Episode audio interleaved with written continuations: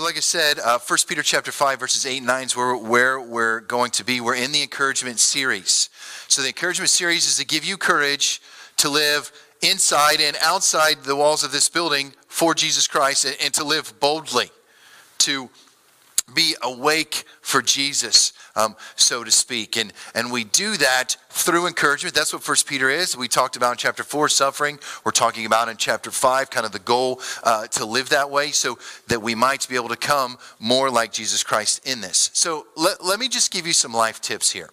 If you ever go on a safari, you know the safaris over in Africa where you can get into the, the vehicles, the Land Rovers, you go in there. I'm just going to give you some safari safety tips that are going to help you the next time you find yourself in a dangerous animal situation. One, um, so the first thing that, that they're always going to tell you is what? Stay in the car.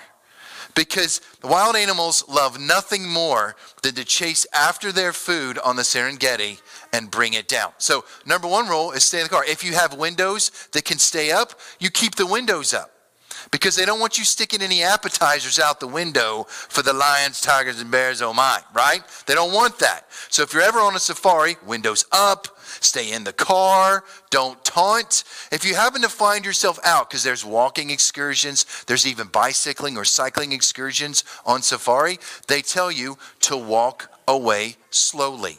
So you happen to find yourself upon a devouring, roaring animal, you just pull yourself back. Why?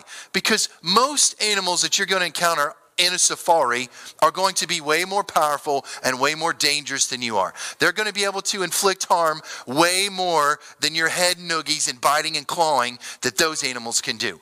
So in safari situations, stay inside, stay safe, don't veer from the path, stay on the trail and stay away. And then don't get too close because that's when they usually lash out and attack. If you've ever seen that show when animals attack where they just put humans and they're in precarious situations, you know what I'm talking about. And the reason that this is important is because this was a very sort of common occurrence uh, that would take place in the time of the bible that that would take place because well think about it when king david was defending his flock from his family against lions where did the lions come from not a zoo David didn't go to a zoo and kill the lions. They're just roaming. If you were traveling from Jerusalem um, to anywhere in Galilee, it was a very real possibility. Not only thieves and robbers, but wild animals could catch you in crevices and in valleys, and they could consume you and kill you and destroy you. It was a real deal. Just walking out to your chariot in the morning, you could get attacked. So there are dangerous things out there in the world that, that seek to consume us. So here's what I would say to you about the one thing, right? Let me just hit the one thing right out of the top that comes from Scripture. Jesus has the power to keep you from being devoured. And these scriptures are going to show us that there are things out there looking to do that. That uh, a firm faith an alert mind, the perseverance of the family of God because of Jesus Christ can, can, can keep you from being devoured by things that want to seek to consume. In, in fact, the context of this, um, just kind of to bring it home into this day, not tomorrow, not yesterday, though it's true for both, unless you die and go to heaven. But what's true for both is each day, so many things want to keep you from God's way. There are things that are constantly out there trying to dull your mind, to lull your soul into destruction, to, to engage you in such a way that it destroys you. Because that's the, the ultimate goal to keep you forever from the family of God, to keep you from forever from eternity with God in heaven. So each day that you wake up, there are things out there, some assigned, some just because of the world that we live in that's difficult, that's seeking to devour you, that's seeking to um, consume you. Let's just look at um, 1 Peter chapter 5, verse 8. It just it tells us right here. This is Peter talking. All right, here's what he says um, Be sober minded, be watchful. Your adversary, your opponent, the devil, prowls around like a roaring lion seeking someone to devour. That's a really, really bad thing.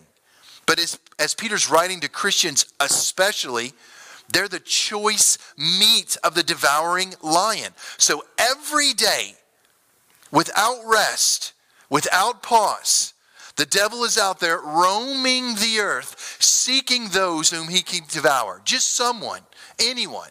And that's his goal, that's his plan. Now, at the beginning of the verse, we see this sort of sober mindedness and, and watchfulness, right? So we, we see in the Bible, he's like, look, be temperate, um, clear focus, have your thought sharpened by alertness. So he's like, you've got to be on guard.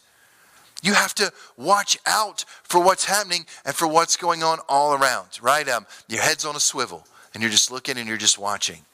And the, and the sober mindedness and alertness kind of gets rid of that, that fuzziness, that, that dullness that exists. And he's like, look, be focused. Don't allow anything in your life to sort of um, make you sleepy or groggy in your faith, but be watchful. Why? Because we've all seen, and if you haven't, we all know that, that when a lion is on the prowl, what does he do? He sneaks up, he hunkers down to get into the kill position. And usually, by the time you see a devouring lion, it's way too late. He's already got you. There ain't no way your 40 some year old body outrunning no lion. And if you're older than that, I'm just here to tell you, you've got no hope but to outrun that other six year old next to you. That's all I'm saying. So when you're out there in the devil, that's what he does, right? He's prowling, he's seeking. You know, there's this roar sometimes that the danger's near. But Peter tells us you've got to be sharp and quick. And this guy knows it. The guy who denied Jesus three times at Jesus' trial knows what it is to not be sober minded. He knows what it is to not be alert and watchful, but to be caught in because you're afraid of what might happen to you and actually deny Jesus Christ. So, so in the midst of this, it tells us, even back in 1 Peter chapter 1, verse 13, here's just a, a more clear way in the same book we're studying of how to be sober minded and watchful. Therefore, prepare your minds for action. What would you do if a lion attacks you? I think the bears in all the animal kingdom have come up with the best solution. Because what do they tell you when a bear attacks you? Lay down in the fetal position and act like you're dead. Pour honey all over you and just lay right there, right? That's what the bears say when you're, no, no way. I'm going to try to climb some tree. You know what actually I'm going to do? I'm going to pray to Jesus because ain't no way I'm getting delivered from anything unless Jesus helps me. I don't care if it's Yogi the bear or Grizzly bear, whatever's coming after me, I want Jesus' guidance and direction and help on this. So, what he tells us in that verse 13 of chapter 1 is prepare your mind for action. And we say that a lot around here. You don't wait to overcome temptation in the midst of its suffocating, devouring journeys. When do you prepare for it? Before. You study your Bible. You're faithful. You always prepare for temptation before it happens. You want to be prepared. And, and this scripture is telling us you actually can. So even though the devil's out there trying to prowl and do what he's trying to do, we can still be sober, uh, sober-minded and watchful. And then it also says this, right? Because how do you not just give in? We talked about anxiety last week, so I won't labor that much. Other than this, in that verse 13 of chapter one, how do you not give in to anxiety? You put your hope fully in the grace that is brought to you at the revelation of Jesus Christ. You just trust in Jesus. You believe in Christ and you just allow that to be the thing that's going to help you. So even in your preparedness, you're preparing to what? Run to Jesus, to be closer to Jesus, to respond how Jesus would. So it's not a Pharisaical elitism where you go, I know the proper procedures to defend against an lion. That's what's going to save me. It's not. It's Jesus. He's the one that will save you. He's the one that will protect you. He's the one that will defend through the power of the Holy Spirit. So that helps us there. I love what it says in 1 Thessalonians 5 6, because I was trying to understand what it means about this sort of sober mindedness. Of course, on the surface level for the world, it means do not live your faith as a, as a drunkard person, but instead to live to someone who's clear and alert. Um, Paul tells the Thessalonians this let us not sleep as others do, but let us keep awake and be sober. There are a lot of people sleepwalking through life. There are a lot of people in dangerous situations who don't even realize it. I mean, you can just look at them and go, man, I can see the next five years if they make it. And, Thess- and he tells the Thessalonians, wake up, be alert, be sharp and focused about these things that are going to happen. So I got a, a phone call on Friday when um, we were doing the filming. We just wrapped up filming and we were doing that. All of a sudden, there's a snake in my garage and the world is ending. So they're like, Dad, they're saying, kids found it. They're like, whoa.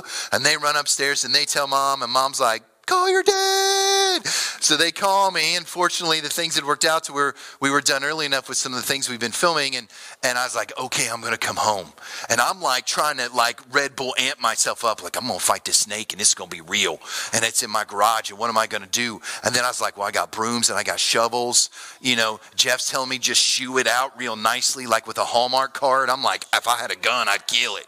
So he just, so I was like, well, maybe that'll work. So I get there and I just, I just go crazy on the garage because they said, oh, it's under your desk that's in there where I sit sometimes and do church stuff. So I'm just like throwing stuff out from underneath it. But you know how you throw and then you just freeze because you're like, maybe it's under that thing.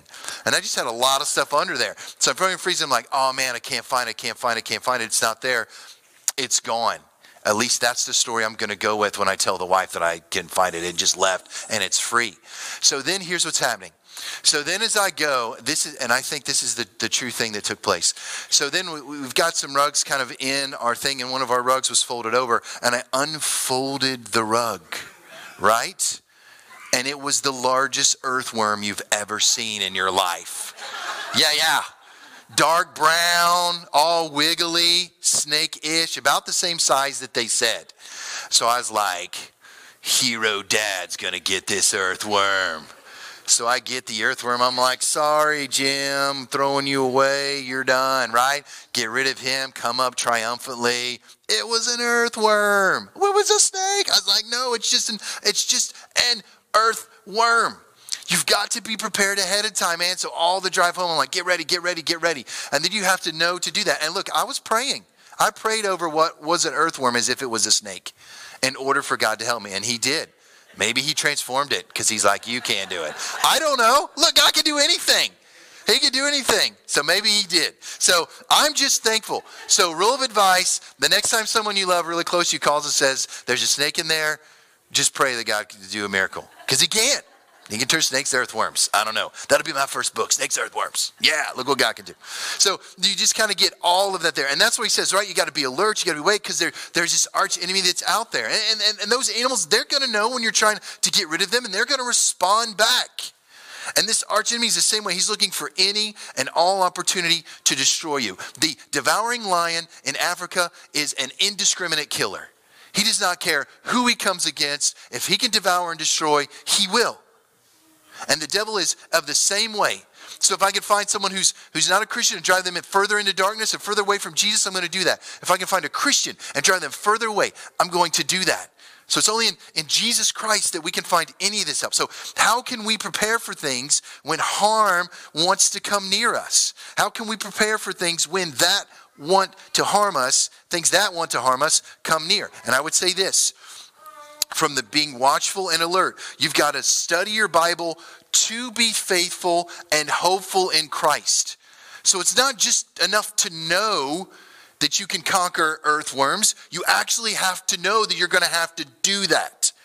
So all of us would benefit from a deeper faith that studies the Bible not only for knowledge and wisdom, but for actual faithfulness. To go, here's how I respond. Because that's what Jesus says. That's how you know my people in the kingdom by the way that they love each other and the fruit that they bear, not the good intentions that they hide in their heart and wish that they did. That is not how Jesus says we know each other. We know each other by the way we seek to go. So, how can we prepare for these things? You study the Bible to be faithful and hopeful in that. So, uh, you read the Bible for comprehension, not completion, right? Oh, I did it. I finished a year. Great. Now, how do you live that out? That's the real key. Because when a devouring lion of the devil comes up to you, he's not going to give you a trivia test. He's not going to say, How much did you come for? You did that. He's going to want to see if you rely on Jesus or yourself. Let's look at verse 9.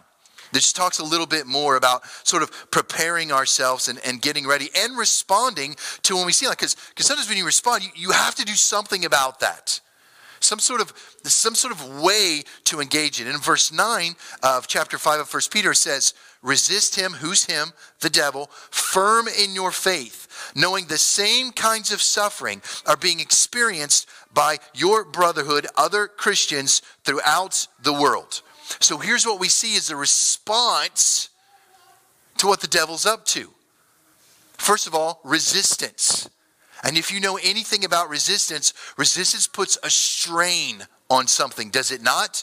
There's resistance training, there's stretching. Um, for decades, pastor used the pastors use that rubber band model, right? You get a rubber band model and you, you you apply resistance and it starts to stretch and stretch and stretch and stretch. So he's like, look, when, you, when you're in this, you, you've got to resist. So your next question is, well, how do I resist? What do I do? I can't overpower a lion. That's true. The devil is more powerful than you, but not in comparison to God. He is not equal. He is not even close to what God can do. But he can put a world of hurt on you should you allow for that to take place. So he says, what, how do you resist? Firm in your faith. So he says, you resist strong in faithfulness. That's how you know your faith is firm because it actually comes out where you work, where you worship, where you live and recharge through your time, through your talents, through your treasures, through your faith. So he's like, be firm in your faith. You are strong in your faith in Jesus Christ and because of Jesus Christ. And that's what you see. All, all the conquering and all the victory in all the scripture is always laid at the feet of Jesus. So when David did his miracles, when Elijah did his miracles, when Elisha did his miracles, when the disciples did their miracles in the New Testament, even with Jesus, it always ended up at the feet of Jesus. That's why they could do it. So when you're talking about firming your faith, it's not a self confidence, it's a Savior trust. Does that make sense? That you're like, well, I've figured out, I've cracked the code of taming lions. No, lions are not going to be tamed. So what you see here is this, this kind of mentality of like, look, trust in Jesus. He's the one who sends the devour away. In the scripture, all the time, that is the only thing person, being exists that you ever see the devil fleeing from. It's God the Father, Jesus the Son, and the Holy Spirit. Man, he whoops up on men in Scripture who think there's something. Read the story of the, I was talking to Rachel about this, the seven sons of Sceva, who thought just because they could say the name of Jesus, they could overcome. Those demons in that person beat those dudes naked and sent them away. I mean, it's crazy. So the only one, the only one that the devil fears and knows he's subject to is God, Jesus, and the Holy Spirit. So that's that's our only hope in that. The only hope in that to move forward in those. Um, I love what it says here. Um, I mean, even think about this. Jesus tells Peter in Luke 22, verse 31, the, the devil has come and asked me if I could sift you. If he could sift you, the devil could. I mean, imagine that. The devil's coming to Jesus going, I want Peter. I want him. And I'm going to take him. And you know what Jesus says? I prayed for you. That's not going to happen. Not because Peter's so awesome, not because Peter's the rock, not because Peter's the most bold, puts his foot in his mouth, does think Jesus got to forgive him for all the time. It's because Jesus said, No, you can't have him. And the devil had to submit and had to obey. So the next time something comes into value, it doesn't have to. That's why the one thing's so important. Jesus has the power to keep you from being devoured, and only He alone has it. So you can't find that anywhere else. And I just love that. I love what James 4 7 says uh, when it talks about sort of this how do you resist? How are you firm in your faith? James 4 7 says, Submit yourself therefore to God, resist the devil, and he will flee from you. Now, most people take that verse and they go, Oh, if I just resist the devil, he's going to flee. But they forget the very beginning of that verse, which says what? Submit yourselves therefore to God. So it's like a it's like a little kid that's afraid that runs behind and grabs dad's leg and it goes, Dad's going to take care of me. That's the kind of resistance. So when the devil starts coming and prowling around, what you do is this: you you run, you submit yourself to God, and you you point to Him and go, This guy, God, Jesus, Holy Spirit, they're taking care of me. And then the devil, it says there in James 4 7, will flee from you. A, a total commitment, a total truth in all of that. That's the answer. The, the, the kingdom kids of God, the family of God, Christian family, we endure for the eternal and we're strengthened constantly because of Jesus. That's who we run to. That's who we go to. That's who we call to come and help us and save us and lead us and guide us. It's the only way to not be devoured through Jesus.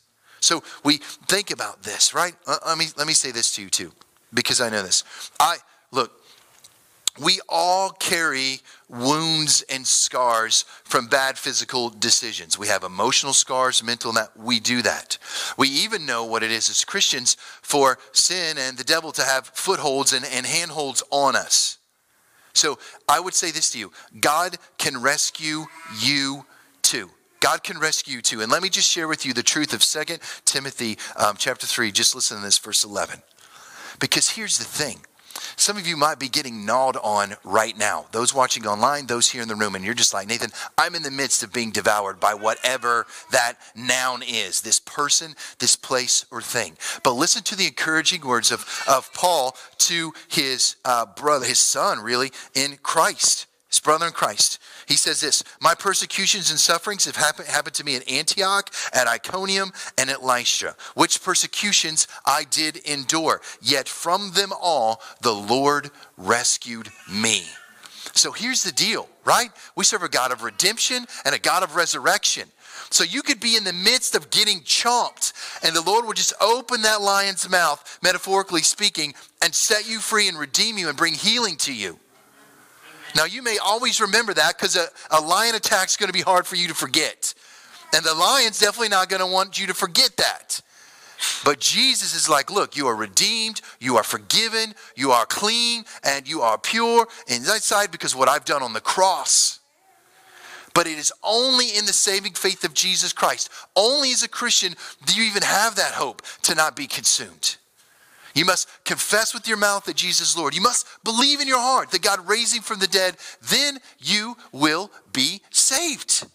Call on the name of the Lord. Confess your wrongdoings, thinkings, and sayings, and ask Him to save you. Because each day that you wake up, each class that you go to, each job day that you clock into, each relationship that you're in, the devil's trying to prowl around and use whatever he can to devour and to consume you. This is a reality in which we live. And God is like, look, I can set you free. Now, here's an interesting question. Why does knowing that other Christians suffering and prevail around the world a good thing? Because that's what we see here in verse 9, right? Resist the devil, be firm in your faith, and oh, by the way, there are other people going through the same sufferings, and I'm going to tell you about that. Being experienced by the brotherhood throughout the world. Now, why, why would that be of any good news? Most people don't like to be reminded of more suffering and, and, and more heartache. In fact, that's the thing that we do to uh, manage people and to try to get them into an emotional response. You guys have all seen those puppy commercials in those sad little cages.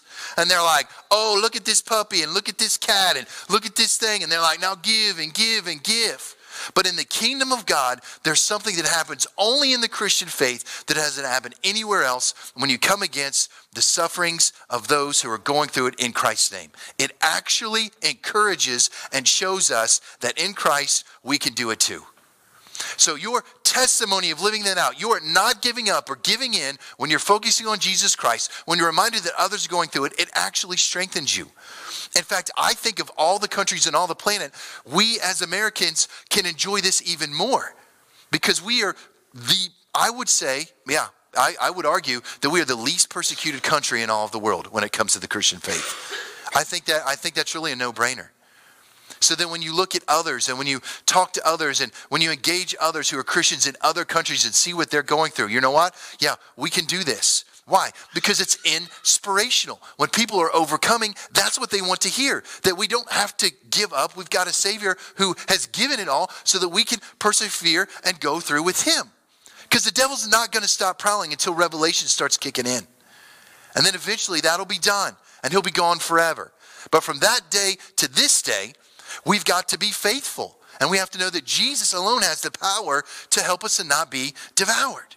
So, so based on this message, what can you do to become more like Jesus? Let me say this first Christianity is not a spectator sport.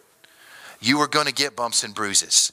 Sitting on your rear, can I say that, and not engaging in your own Christian faith is not an option. It isn't an option. And if you take that option, then the, you are going to see suffering that could have been avoided. The Christian faith is not a spectator sport. This, this message is to equip you for the day that waits for you. That which seeks to destroy you, the opponent that is out there and has a third of the angels from heaven at his command to bring us down and to bring other people down as well, right? There is a reason we once were lost and now we're found. We once were blind and now we see. So God's amazing grace is amazing when it's out there. It's, it's called good news because it's shared and it's gospel thing. So let's just talk about our worship for a little bit here. Remember we talked about in verse 8 being sober minded, being watchful. Our gospel centered worship, I would say wake up the mind. And this is not some weird like meditation y, like blah, blah, thing. This is about being awake, O sleeper, as we read um, in 1 Thessalonians 5 6 to ask God to show you in the Bible where your faith is still groggy. Has that ever happened to you in the morning you wake up and you're like, where am I? What's going on? What's happening? Who are these people around me? What's that? So God's like, look, your mind has to be alert, and only He can help you to see that those things that are targeted after you. The devil knows what tempts you, the devil knows what's going to pull you in. So you've got to wake up your mind to be to transform it and, and to renew it, as it says in Psalms and to ask God to show you in the Bible where your faith is still groggy. So you study your Bible and go, God, where, where am I a little fuzzy here? Where I still have a little sleep in my eyes because I'm not fully alert yet. And he's like, look, this is what's getting you. So in your worship, private and both corporate, here together, in person, face to face, I would say to you, wake up your mind and be alert because it's very clear. Be sober minded and watchful. It's an active preparation, right? An active preparation. Next, in community. So we're out there in community. We know what's happening. We know there are lions out there. Here comes a rocket science, deep faith truth. Please don't get eaten. Yeah, don't get eaten. I remember I was learning to, um, uh, I, was I, I, remember I was, I was, learning to swim uh, in Lake Cumberland in, in Kentucky um, off the boat uh, without a life jacket. I remember they were saying, all right, here you go, you're doing it. Don't drown, right? Just don't drown. And I would say to you, keep an eye out for that which is trying to take your soul out. It is a much more aggressive world out there, spiritually speaking, than, than we can uh, realize. So don't get eaten. Who's going to keep you from getting eaten? I don't know. Ask Daniel, who closed the mouths, who took care of him in that den. Who's going to take care of you when you're out there? Because you, you're going to be in the midst of hard stuff, and you should be, because you're sharing the gospel.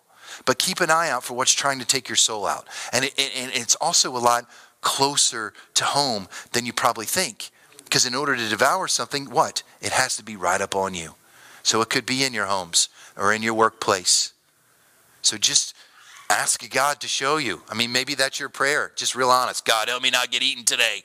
He'll know what you're talking about. He'll understand. He's been there. He's done that. So when you're out in community, just be watchful. Just be mindful. Here's a way you can serve others based on the truth of these scriptures when we when we talk about resisting him and being firm in your faith. Uh, just don't let others play with deadly lions. Doesn't that just make sense? Right? When we go to zoos, it's not free range zoo. Get in there and hug on the polar bear and see what he does. That's not what they do. They're in major cages, super protected. So when you're out there in the world to serve others in the name of Jesus Christ, lead them away and don't let them play with deadly lions. And all that you can do and all that you can say, lead them away from the destroying way to Jesus Christ, whose life everlasting. There are just some pools you shouldn't swim in. There are some places you should never go because they are seeking to destroy. So love others and serve them. It is the what, what's the classic example? It is the unloving dad that allows his kids to play in a busy street of traffic because he doesn't want to hurt their feelings or make it feel awkward for them that they're doing something wrong. But everybody else looks and goes, that is an unloving father who would allow his kids to be endangered when he knows full well he could protect them from that. Right? So I would say to you, don't let others play with deadly lions and let them know, like, look, that's going to get you. And without Jesus, you ain't coming back. The next thing I'd say multiplication, right? Because this is a message we want to get out. These are savior survival tips in order for us to thrive. And I would say this in order to help this truth multiply out there, to help people resist the devil so that he will flee from the name of Jesus. Be faithful first during the worst. This is not a message of sufferinglessness in your life. This is not a message that says if you follow these verses and do these five steps, then all the suffering and all the lions will stay away from you forever. No, that is not the reality in which we live. Until your very last breath, the devil's going to do all that he can to keep you from going to heaven, to keep you from Jesus, to make sure that you don't receive salvation. So when it gets worse, let others see that Jesus Christ is the one for me. It's written in the first person view. That you would just say, you know what? It's Christ. I'm going to trust in him and I'm going to be faithful, right? I'm going to be faithful. If I'm going on a safari, I'm not getting into the car with people who are wearing meat suits and smelling like steaks. I'm getting into the armored Brinks truck with the windows that are going to look at them safely. And they'd be like, so long, it's about to get nuts for you. But spiritually speaking, that's what we do all the time. We just send people out there and just let them go where we run into people. And, and we must do what we can to help them to see that it's Jesus Christ in which we trust. So your role at best will ever be uh, obedience and faithfulness. But we're going to always go to Jesus and we're always going to send it there. So let's look at the one thing one last time. Just, just to remind us of that, because I know we talked about a lot of things that we can do to engage our faithfulness. But remember, Jesus has the power to keep you from being devoured. Nobody else does. There's no other name in that one thing that's going to protect you and keep you. There's no other tradition or newfangled trend that's going to make a way for you. There's no other safety net that you can build out of whatever you want to build, time, talents, treasures, that are going to save you from being devoured except Jesus Christ. So go with him in life. Follow his steps that he leads. Allow him to lead you through all of these things that are there and follow him faithfully. So